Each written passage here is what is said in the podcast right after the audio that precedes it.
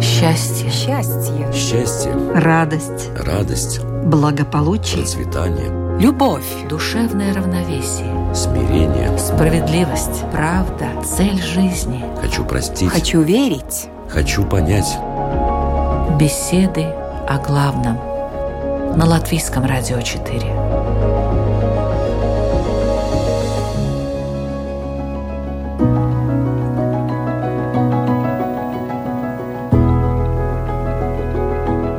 Политика – это умение держать нос по ветру и находить компромиссы.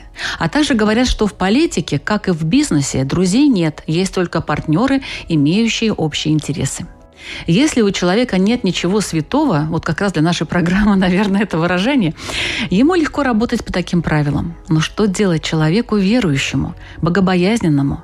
Как и какие отношения иметь с политикой? Ведь она, как известно, все равно занимается вами, даже если вы ею совершенно не интересуетесь.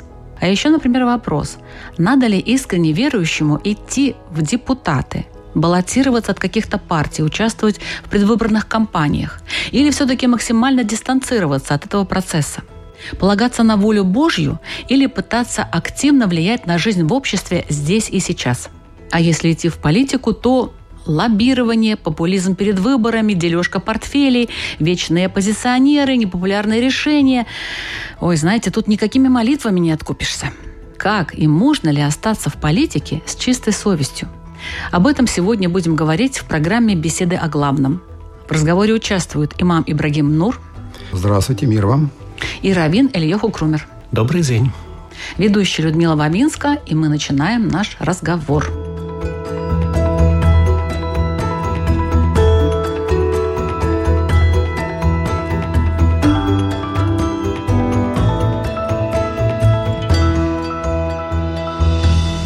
Имеет ли религия отношение к политике и наоборот? Есть какая-то связь? Может быть, я спрошу имама для начала. Частично есть, конечно, но религия и политика, они далеки друг от друга, потому что Религия – это всеобщее достояние, и основная масса стихов Корана говорит о богобоязненности, подчинении, вечной жизни, правилам поведения, что, конечно же, имеет место быть также и политика в Коране, но это один процент. Если человечество или государство, допустим, 99% то есть богобоязненности оставило, и им заниматься одним процентом, то это было, конечно, бы не логично, не соразмерно. То есть один процент, по вашему мнению. А что скажет Равин? Для иудаизма это такой, конечно, очень многослойный вопрос. Ну, самый простой такой верхний слой – это очевидный. Это то, что закон Торы, он имеет очень непосредственное отношение к политике, по той причине, что, среди прочего, Тора, она требует от э, людей, чтобы они жили в справедливом обществе, и в том числе, чтобы это общество, оно управлялось справедливо, и чтобы в этом обществе были справедливые суды, справедливые законы. И а политика и справедливость – это вещи такие соразмерные? Политика – это инструмент, с помощью которого осуществляется справедливость в той степени, в той мере, в которой она осуществляется в конкретном обществе. И поэтому закон Торы имеет к политике, конечно, очень непосредственное отношение. С другой стороны, нужно понимать, что мы не живем в обществе, которое руководствуется законом Торы. И в диаспоре Всевышний в своей мудрости не сделал, слава богу, еврейский народ ответственным за те процессы, которые происходят в разных государствах. И нет у нас такой обязанности или даже права идти к кому-то и объяснять, как люди должны устраивать свою жизнь. А приходится иногда, наверное приходится в той степени, в которой это затрагивает еврейскую общину. Тут правильное слово это приходится, потому что еврейская община, понятное дело, должна взаимодействовать со властью и уметь с структурами государственными вести диалог, договариваться и так далее. Церковь вообще-то во многих государствах отделена. Есть светская власть, а есть церковь. Хорошо это или плохо, как вы считаете, уважаемый имам? Конечно, вопрос нужно задать в первую очередь христианам, но нужно иметь понимание в различиях. Если мы говорим, берем православную или католическую церковь и их духовных служителей, то э, у них есть статус святости.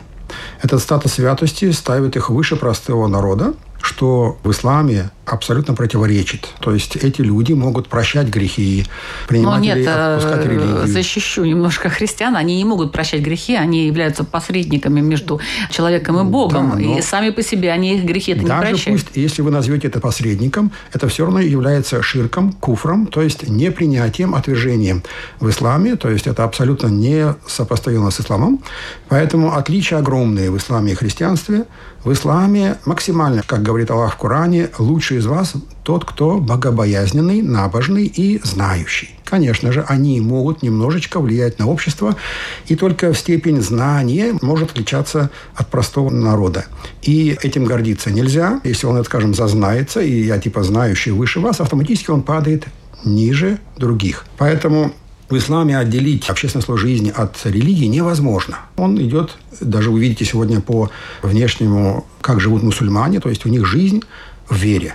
Пятикратная молитва. Каждый день они живут в религии. Пусть он будет ученым, пусть он будет рабочим, пусть он будет доктором, и он планирует свой день в зависимости от религии. И отделить ее из своей жизни не может и не имеет права. Но сейчас мы говорим о политике, а сами политики как они? В Вы задали, вы задали сперва вопрос о христианстве. Поэтому я вам сказал разницу. Если вы вернетесь теперь к политике, конечно же, как и мы уже сказали в начале, это один процент, который уделяется в Коране политике. Как правильно сейчас сказал уважаемый Равин, что часть справедливости и э, инструмент этому, конечно же, политика. Ислам чуть-чуточку тоже отличается. Даже если я буду жить один, справедливость важна в исламе, и я буду действоваться или придерживаться каноническим законам Корана, Сунны, пути пророка Мухаммада, мир ему и благословения, и могу жить справедливо даже в своей маленькой деревне или в своей семье. То есть это будет в кавычках политика в моей семье. Право управления или правила управления семьи, деревни, города и так далее. Если мы скажем о большой политике, где правление государства автоматически сильно развитый политик не может быть сильно набожным. Автоматически набожность у него теряется. Из-за игры, из-за показухи и так далее, и так далее, многих вещей, которые не дают ему быть стопроцентно набожным. Ну, может, тогда хорошо, когда церковь отделена от государства? Нет. Разберем, что такое государство и что такое церковь. Вернее, я не сведущ в этом вопросе стопроцентно, но если мы возьмем религию, ислам и государство, это система совместного проживания граждан, которая должна кем-то регулироваться. Ее отделить невозможно. Государство равно набожные граждане. И ими нужно управлять. Как вы их отделите? Может быть, Равин нам подскажет ответ на этот вопрос? На самом деле, действительно, мы с моим коллегой, наверное, не очень подходящая аудитория для этого вопроса, в том смысле, что в иудаизме нет, собственно говоря, такого понятия, как церковь. То есть нет какой-то организации, которая управляла бы иудаизмом, управляла бы раввинами. То есть каждый сам по себе? То есть каждый сам по себе, mm. и, в принципе, все взаимодействие, оно так или иначе строится только на личном авторитете. И поэтому сложно говорить о объединении, о разделении с государством, поскольку нечему с этим государством объединяться или разъединяться. Но вы считаете, что это хорошо или не очень? Можно говорить о другой вещи. Например, это вот специфическая проблема Израиля. Израиль – это такая страна, которая построена на многих очень сложных компромиссах, в силу каких-то исторических факторов, социальных факторов. И, среди прочего, до определенной степени в Израиле, вот в традиционном этом понятии отделение религии от государства не совсем имеет место. Ну, например, браки и разводы в Израиле это они бывают только религиозные. То есть только через израильский равенат могут происходить. И, конечно, это создает много-много всяких разных проблем. Вопрос, или это хорошо или плохо, то есть как бы всем понятно, что это плохо. Вопрос заключается... А почему это всем понятно? Вот мне непонятно. Э, потому что, когда вы начинаете навязывать какие-то религиозные нормы людям, которые к этой вере, они не имеют с ней осознанные связи, выразимся осторожно, то есть люди, которые считают себя неверующими, а вы им, соответственно, навязываете законы, которые они считают не имеющими смысла и несправедливыми, то у вас возникает, понятное дело, проблема. И эта проблема, она не нравится никому. Она не нравится ни верующим людям, ни неверующим. Вопрос заключается только в том, как это обычно бывает в политике, является ли это меньшим злом. Поскольку, опять же таки, израильское общество, оно состоит из множества таких социальных групп, которым так или иначе приходится между собой договариваться. Договариваться – это значит, что компромисс, то есть компромисс по определению – это решение, которое не нравится никому. Но это лучше, чем его отсутствие. Ну и вот так как-то это работает.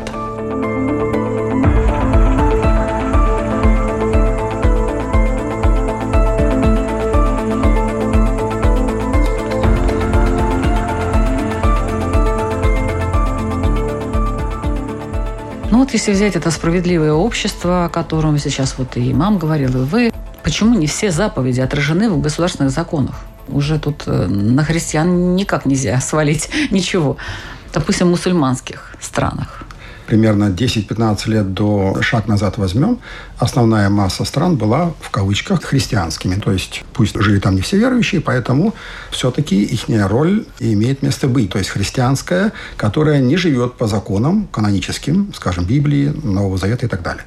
Но если мы возьмем исламские страны, к сожалению, опять же, тенденция примерно 150-200 лет, когда начинается безбожие, натурализм и так далее, революция и коммунизм, эти вещи наносит огромный урон всем трем конфессиям, то есть иудеизму, христианству и исламу, где народ оставляют без знаний. И как вы можете потом из этого народа, из которого выходят правители, чтобы они жили и вносили, скажем, в законы какие-то религиозные свои поправки и так далее. Как пророк мир ему сказал, какими вы будете, так вы будете управляться. То есть хорошими, значит хорошими. Аллах также говорит в Коране, кстати, это, по-моему, тоже стих истории, если меня поддержит коллега, я не очень уверен, но в Коране тоже этот стих Аллах произносит. Я, говорит, назначу злодеев из числа тех самих народов, которые заслуживают, чтобы они так управлялись. И если народ сам грешит, и из числа этих грешников – Бог, Аллах назначает злодеев, которые потом мучают свой народ. Если Аллах, скажем, смотрит на сердца людей, если сердца людей чистые, Он посылает хорошего правителя. Если сердца основной массы людей, человечества, общества грязные, они заслуживают злодея и потом мучаются. И жаловаться на правителя будет глупо. Существует очень простая причина, почему религиозные законы не становятся государственными потому что подавляющее большинство государств в наше время мультикультурные. Живут там э, разные народы, которые исповедуют разные религии. Поэтому трудно себе представить сегодня государство, которое целиком законы какой-то религии пыталось бы воплотить на практике в качестве государственных законов. Исключение, разумеется, составляют монорелигиозные страны. Так, может быть, это лучший вариант? Опять же таки, здесь вопрос о наименьшем из зол. То есть, так или иначе, если вы начинаете насаждать законы какой-то одной религии в качестве обязательных для всех, то вы таким образом идете, да, действительно к монорелигиозному обществу, потому что вы сподвигаете всех остальных Но это хорошо или уехать. плохо? Как это можно сказать, хорошо ли это или плохо? Как я, гражданин любого государства, обязан подчиняться законам государства? У нас есть как религиозные люди, божественные законы. Закон Моисею в то время действовал так, как должны были действовать все люди того времени. Закон Иисуса, когда он пришел, он получил Писание, и все должны были подчиниться этому Писанию. Само слово ну, подчинение... Все Абсолютно, это воля Бога. И сам Иисус говорил, я пришел, чтобы вам показать путь. Вы спасетесь через меня, как и Моисей показывал путь, как и Иисус, как и Давид, как и Соломон и так далее. Все 124 тысячи пророков показывали волю Бога, отражающую на то общество. И это и есть ислам, теслим, подчинение. То есть ислам – это не новая религия. Эта религия начинает пророка Адама. Само слово корень ислам ну, подчинение. То есть вы предлагаете перейти на моно... Не я предлагаю, это воля Бога. И чем больше мы к ней перейдем, тем мы больше будем жить в прекрасном здравии и достатке по воле Бога. Почему на Земле появляются все проблемы? Как раз-таки из-за неподчинения. Коллега, простите, мне придется вам возразить. С точки зрения иудаизма это, разумеется, не так. И опять же таки, еврейский народ не приходит для того, чтобы навязывать другим народам свой взгляд на вещи. Тем не менее, мы не считаем, что закон Торы, он каким-то образом является каким-то историческим феноменом, локальным, какой-то отдельный исторический период времени и со всеми вытекающими последствиями. Но проблема-то заключается в том, что как бы нам не хотелось жить в гомогенном обществе, в таком, которое существует по каким-то определенным законам, на которые все согласны, ну, во-первых, как правило, даже это гомогенное общество очень быстро раскалывается, как в том числе раскололся и ислам другие религии, которые стремились к э, такой же практике, ну, как и христианство в том числе. Ислам не раскалывался. Ну, Ислам есть один. шииты, есть сунниты. Нет, это, это мельчайшая часть, которая просто по своей эгоистичности не захотела принятия, что... Вы же понимаете, что они про вас рассказывают то же самое. Но основная масса суннитов во всем мире, там 20%, скажем, от всего 20 это много. Это много. То есть, с одной стороны, любое гомогенное общество, оно у нас, особенно если мы к этому примешиваем власть, деньги и так далее, то мы видим, что практика показывает, что оно достаточно быстро разделяется. С другой стороны, когда мы пытаемся гомогенизировать общество, то фактически мы это можем сделать только силой. И так на протяжении человеческой истории много раз пытались, умывая все вокруг кровью, пытались создать такие гомогенные общества. И в какой-то момент человечество дошло до того состояния, в котором мы находимся сейчас. Очевидно, что духовный уровень людей не позволяет на сегодняшний день создать некое гомогенное общество, где силой будут насаждаться какие-то законы. результат этого, он всегда будет гораздо печальней, чем любые компромиссы, которые заключаются, чтобы этого избежать. Ислам совсем по-другому. Ислам – это подчинение. И если я не подчинюсь приказу Бога, то автоматически я выхожу из ислама, и я буду, скажем, перед Богом в вечности наказан. Я буду согрешившим. Поэтому распространять религию единобожия, монотеизма, распространять волю Бога, Творца для нашей же пользы обязан каждый верующий. И это неотделимая часть государства.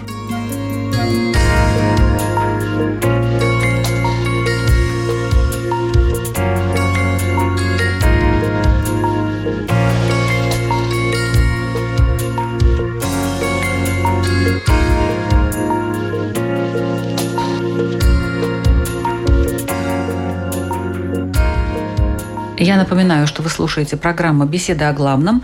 Сегодня мы обсуждаем тему, как соотносятся политика и вера, и почему опасно играть с тем и другим. Вот такая у нас тема, которую я вначале не объявила, но вот мы к ней пришли. В обсуждении участвуют Равин Ильюху Крумер и имам Ибрагим Нур.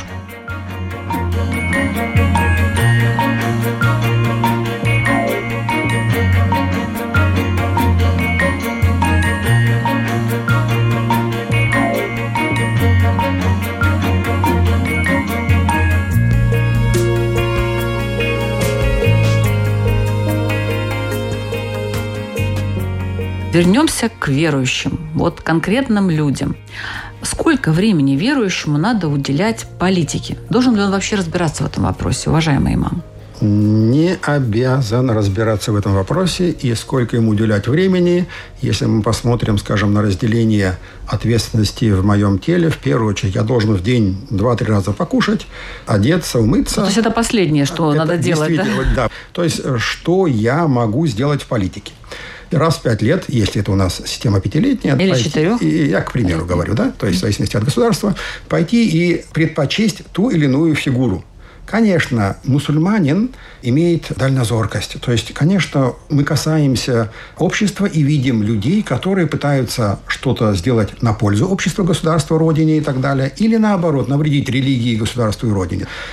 Поэтому я уже за эти пять лет имею маленькое представление. И на выбранной компании я прихожу и бросаю бюллетень свой или за того, или за того. Все. Сознательно. Сознательно, конечно. Да. То есть все-таки политику изучать это, надо. Мы же сказали вначале. Хочешь, один не хочешь. Один процент. Нет, это один процент. Выбор. Изучать ее не надо. Зачем мне изучать? Ну как, Быть знать, что делают следующим. политики, как они себя ведут, вижу, что да? они делают. Я это вижу. Смотрите, мы говорили уже до этого чуть-чуть. Если я как гражданин общества, как мусульманин, верующий, выполняю заповеди Божьи, автоматически я частично могу быть спокоен, потому что Бог, Аллах даст мне хорошего предводителя. Ну так что тогда уже ходить куда-то там голосовать? Нет, это есть. Это одна из частич э, обязанностей гражданина общества, которая меня подталкивает. Ты обязан пойти голосовать. Это да, общество, но не веры. Вера не обязывает идти голосовать. Мы не отделяем, потому вы что это часть религии. Уважаемый Ильеху, что вы скажете? Надо ли узнавать, я, что там в политике у нас творится? Я думаю, что рядовому верующему еврею нет необходимости заниматься политикой вообще. В частности, потому что часто существует такая проблема, что человек вместо того, чтобы жить свою собственную жизнь, он начинает вместо этого жить политическую жизнь. Ну или какую-то другую. Какую-то другую жизнь. Но политика в этом смысле очень соблазнительная тема. Это вопрос где проблемы, они лежат э, на поверхности, их решения, они абсолютно не очевидны. И с дивана, особенно если есть доступ к интернету... Всегда знаешь, как надо себя вести. Заниматься этим делом, да, это милое вообще занятие. И при желании на него можно потратить бесконечное количество времени. Вы считаете, что это не надо делать? Этого не надо делать. Почему? Да. Этого не надо делать по нескольким причинам. Во-первых, человек должен жить свою жизнь. Во-вторых, так у нас принято, я не могу сказать, что это заповедь Торы, да, но если мы говорим, скажем, об израильском обществе, принято, что, несмотря на то, что у нас нет церкви, нет организаций, тем не менее есть люди, которые обладают личным авторитетом, и принято, что вот эти вот люди, которые этим авторитетом обладают, они высказывают свое мнение по тем или иным проблемам, и принято, что их последователи к этому мнению они присоединяются. То есть да. кто-то сказал, голосуйте за вот этого. Да. И, да, ну, это американская система, да? Я не знаю, насколько это американская система. Да. Там есть представители определенных групп, и они потом и голосуют. Там даже и голосовать не надо. Там, в принципе, поручил тому, кому ты веришь, тот идет, голосует. Ну, здесь голосовать приходится. Кроме того, в Израиле, вы знаете, выборы – такой национальный вид спорта. Пару лет тому назад граждане сходили на выборы, по-моему, четыре или пять раз за этот год на выборы парламента. Но... Не э, всем доверяли. Э, не, не то, чтобы мнению. не всем доверяли. Дело в том, что партии, которые выбрали, они последовательно не могли между собой договориться и образовать коалицию, и вследствие этого приходилось назначать новые выборы. Но как бы штука заключается в том, что здесь мы реализуем тот принцип, что решения должны принимать те люди, которые несут за него ответственность. И раз уж так получилось, что вот те духовные лидеры, которых мы сегодня имеем, на них Всевышний по факту, не то чтобы кто-то выбирал на эту должность. Меня часто спрашивают, как э, становиться раввином. На самом деле очень просто. В Ешиве, в религиозной академии сидит большой зал, сидит много учеников – при этом, когда у кого-то возникает вопрос, он старается найти кого-то, кто ему на этот вопрос может ответить. Ну и надо просто посмотреть в этом зале, к кому ходят за консультациями, и вы поймете, кто будет раввином. И раз уж так получилось, что на этих людей легла эта общественная нагрузка, то и правильно, чтобы они эту нагрузку несли. В некоторых странах, мы часто замечаем, Франция, например, часто существуют шествия такие. Есть такая поговорка у турков, если мельница крутится в безветренную погоду, то значит она кем-то нагнетается. Эти шествия или мало имеют пользы, или имеют действие разрушения вреда для государства и для других. Хорошо, а как вот мусульманину, не интересуясь политикой, пойти проголосовать за правильного кандидата? Феросет, то есть дальнозоркость человека верующего. Не нужно мне много связывать с политикой. Я вижу, допустим, в частности, если мы возьмем сегодняшний пример для исламского общества, в том числе и для многих политиков, прошлое воскресенье выборы в Турции, я вижу в нем, хоть я и не турок, и не связан с политикой абсолютно, издалека вижу, что народ любит его, народ избирает его уже который раз, и честными выборами, потому что это идет под э, зорким надзором всех государств. И я вижу, что он пытается наладить жизнь в своей стране, материально и духовно. Он строит мечети, он облегчает религиозную жизнь. Почему бы мне за его не голосовать? если бы я был турком, скажем ну, так. как бы, между прочим, вы это видите, да? Конечно. Там специально не интересуетесь? Конечно, да. То есть даже не влазя в какие-то там специальные там школы и там далее. Это видно простым человеческим взглядом. Хорошо. А вот э, правильно ли будет самому верующему принимать участие в выборах, например, бороться за мандат депутата? Я говорю про не вообще мусульмане, а вот истинно верующему человеку. Надо ли вот это делать? Опять же возвращаемся. Один процент. Если человек решился через политику служить народу, почему бы и нет? Этого нельзя исключать. Единственное, что этот человек должен осознанно понимать, не использовать рычагами ради своей выгоды религию, а наоборот, политикой послужить религии. Если человек, мы говорим о религиозном человеке, тогда он не имеет права свою религиозность использовать в своем росте политическом, а наоборот, политику использовать для защиты простых граждан, религиозных граждан, чести народа и так далее, богобоязненности, распространения религии, набожности. Спросите наших депутатов нашего парламента. Наших кто, до кого? Я имею в виду латвийских. Ага, к сожалению, не знаком. Просто вот я вам говорю, спросите любого, и он скажет, что он пошел туда, чтобы как раз служить народу, защищать его интересы, помогать там и так далее. Я уверена, ни один из них не скажет, что я пришел, знаете, тут набивать карманы и вообще всячески интриговать и чем-то там таким заниматься. Я не знаю ни одного честно скажу, ни одного имени из сегодняшних политиков Латвии, потому что я не местный, я приезжаю только иногда в гости. Но по виду житья Латвии, их довольства или набожности народа, я могу понять, какие у них правители и какой это народ. Ну вот вы у нас такой, как вы говорите, дальнозоркий, да, вы видите. Это каждый может сделать. Да? Ну, не знаю, каждый, не каждый. Если народ жалуется на свою жизнь и на своего правителя, кто виноват? Ой, народ. Где только не жалуются на своих правителей, уважаемый Ильёху. Что делать верующим? Вообще ходить ему в политику, не ходить? Ваш совет? Опять же таки, если мы говорим о том, как видится правильным в контексте закона Торы, то мне кажется, что идти в политику с точки зрения работы или занятия, это, конечно, неправильно. По многим причинам. В первую очередь потому, что любая власть развращает человека. Для столкновения с этим развратом надо быть готовым к этому. И очень тяжело человеку сказать про себя, что он э, готов. Но на практике оказывается, что если мы говорим о диаспоре, Латвии в том числе, что кто-то должен, скажем, представлять интересы общины перед государством. Если мы говорим об Израиле, то, соответственно, интересы определенных групп, например, в том числе верующих евреев, перед государством. И, как правило, если мы опять же говорим про Израиль или о том, как это происходило, допустим, в диаспоре в XIX веке, то вот эти вот авторитетные духовные лидеры просили кого-то из своих учеников или знакомых, в ком они видели силы душевные противостоять тому искажению, в которое человека привозит политика, Просили его, собственно говоря, взять на себя эту ношу, и это, конечно, штука очень-очень непростая.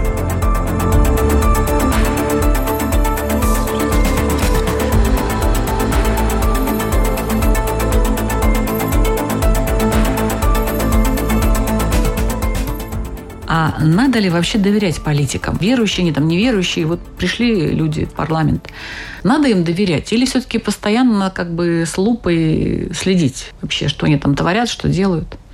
Человек, по идее, э, в исламе хюсню занла мемур, то есть он обязан думать о хорошем и мыслить о хорошем.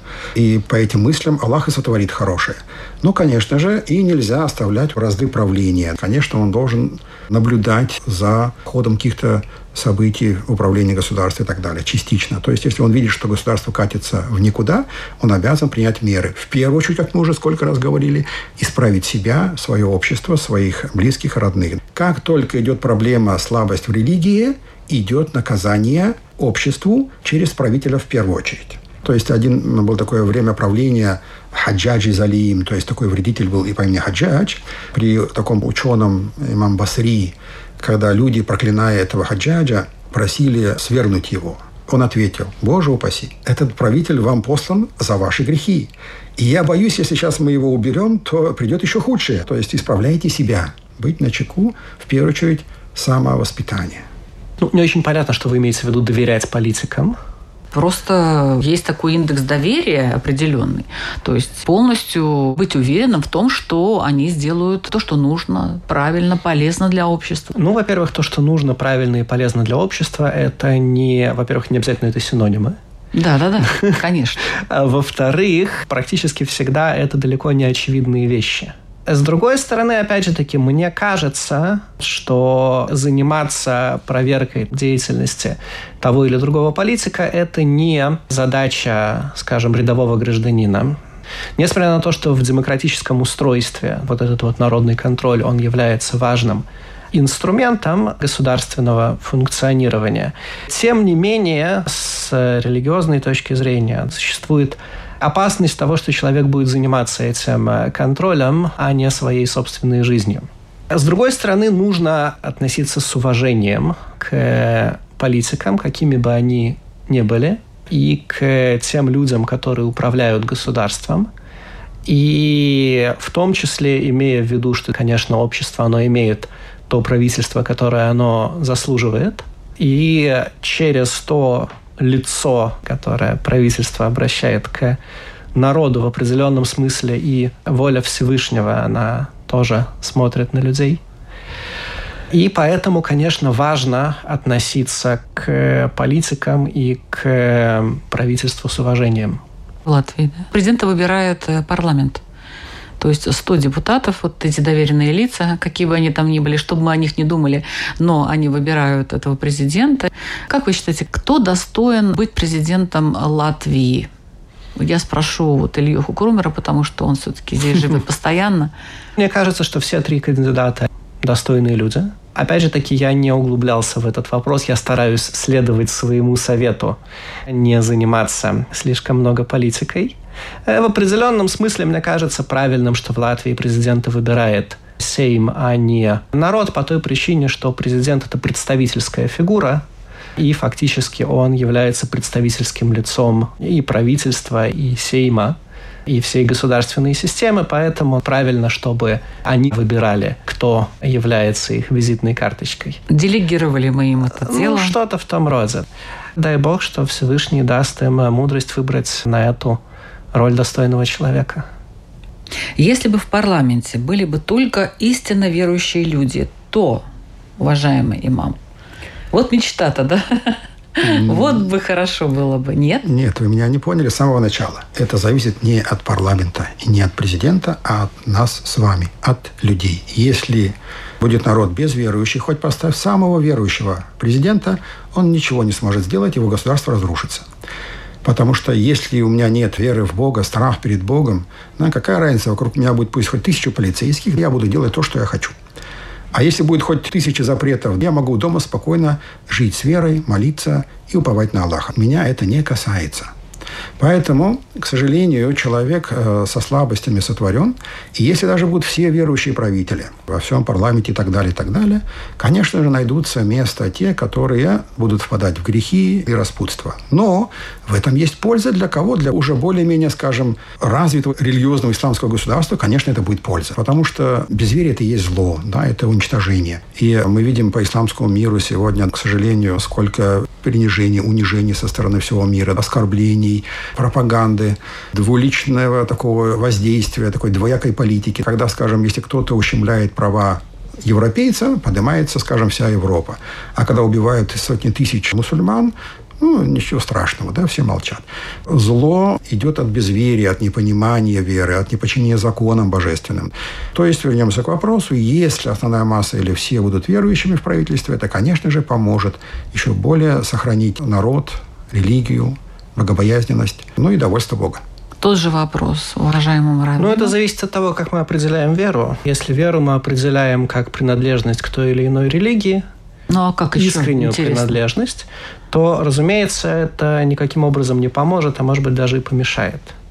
Потому что видим мы, что на протяжении всей истории человечества, ну, по крайней мере, последних, скажем, двух тысяч лет, даже когда и европейский мир, и исламский мир и индийский мир был подавляюще религиозным, это никаким образом не воспрепятствовало людям, тоже людям, соответственно, религиозным, вроде как верующим, да, не воспрепятствовало им совершать абсолютно жуткие преступления во имя своей религии. И точно так же мы прекрасно знаем, что это никаким образом не является препятствием и в наши времена.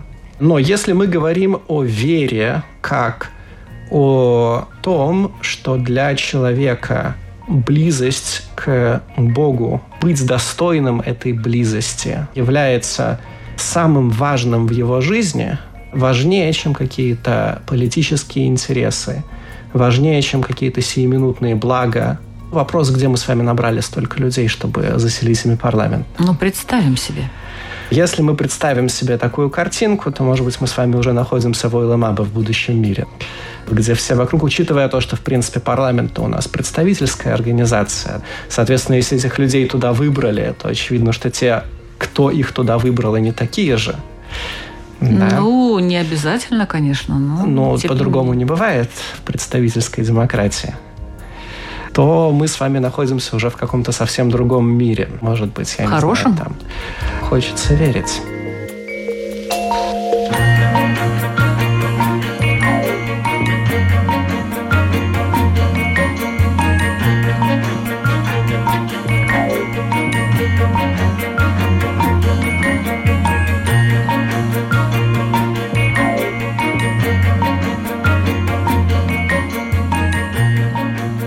заключение нашей программы вопросы уважаемым нашим радиослушателям.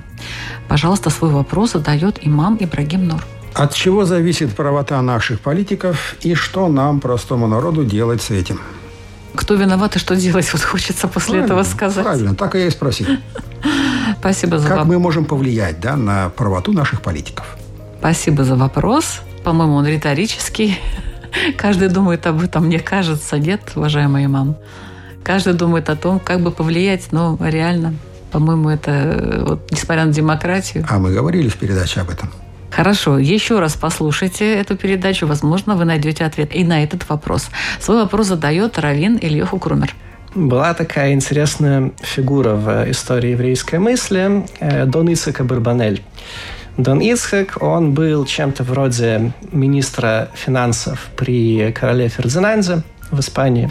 Как раз в то время, когда Фердинанд изгнал из Испании всех евреев, но к Дон Ицхаку он относился тепло и предложил ему остаться на занимаемой должности, на что Дон Ицхак ему сказал большое спасибо, но я э, вместе со своими собратьями поищу себе другое место. И до конца жизни, собственно говоря, он жил в такой относительной нищете и был за это очень благодарен, потому что у него появилось время заниматься Торой, на что он не имел возможности на государственной службе. Написал много важных, интересных книг, но среди тех выводов, которые он сделал после своего, скажем, тесного общения со властью, был такой интересный вывод. В Торе есть одна из заповедей, когда евреи приходят в Израиль, они должны выбрать себе царя. Подавляющее большинство законодателей, они считают, что это вот действительно такая заповедь Торы что в определенный момент времени у людей есть обязанность, что они должны поставить царя. Дон Исак, он принадлежал к такому меньшинству законодателей, который считал, что это не заповедь, а это такой вот как бы компромисс. Конечно, лучше бы, чтобы никакого царя не было, но если вы уж совсем не можете без царя, ну тогда ладно, так уж и быть. Это тот вывод, к которому его подвинуло тесное общение с царем. Вопрос, а знаете ли вы какие-то случаи, когда тесное общение с политикой, да, с власть имуществами, оно подвигало человека к каким-то вот обратным выводам? Спасибо. Вопрос, как всегда, с предысторией, но есть о чем подумать. Вы слушали программу «Беседы о главном». Мы звучим каждую среду в 2 часа дня на Латвийском радио 4. Ищите нас и в подкастах на нескольких платформах, таких как Spotify, Google и Apple, CastBox и Яндекс.Музыка. Ну и хорошей нам, мудрой политики всем. Мы в этом очень нуждаемся. Ведущая Людмила Вавинская. Всего вам самого-самого доброго. Счастье. Счастье. Счастье, Радость. радость, Благополучие. процветание, Любовь. Душевное равновесие. смирение. Справедливость. Правда. Цель жизни. Хочу простить. Хочу верить. Хочу понять. Беседы о главном. На Латвийском радио 4.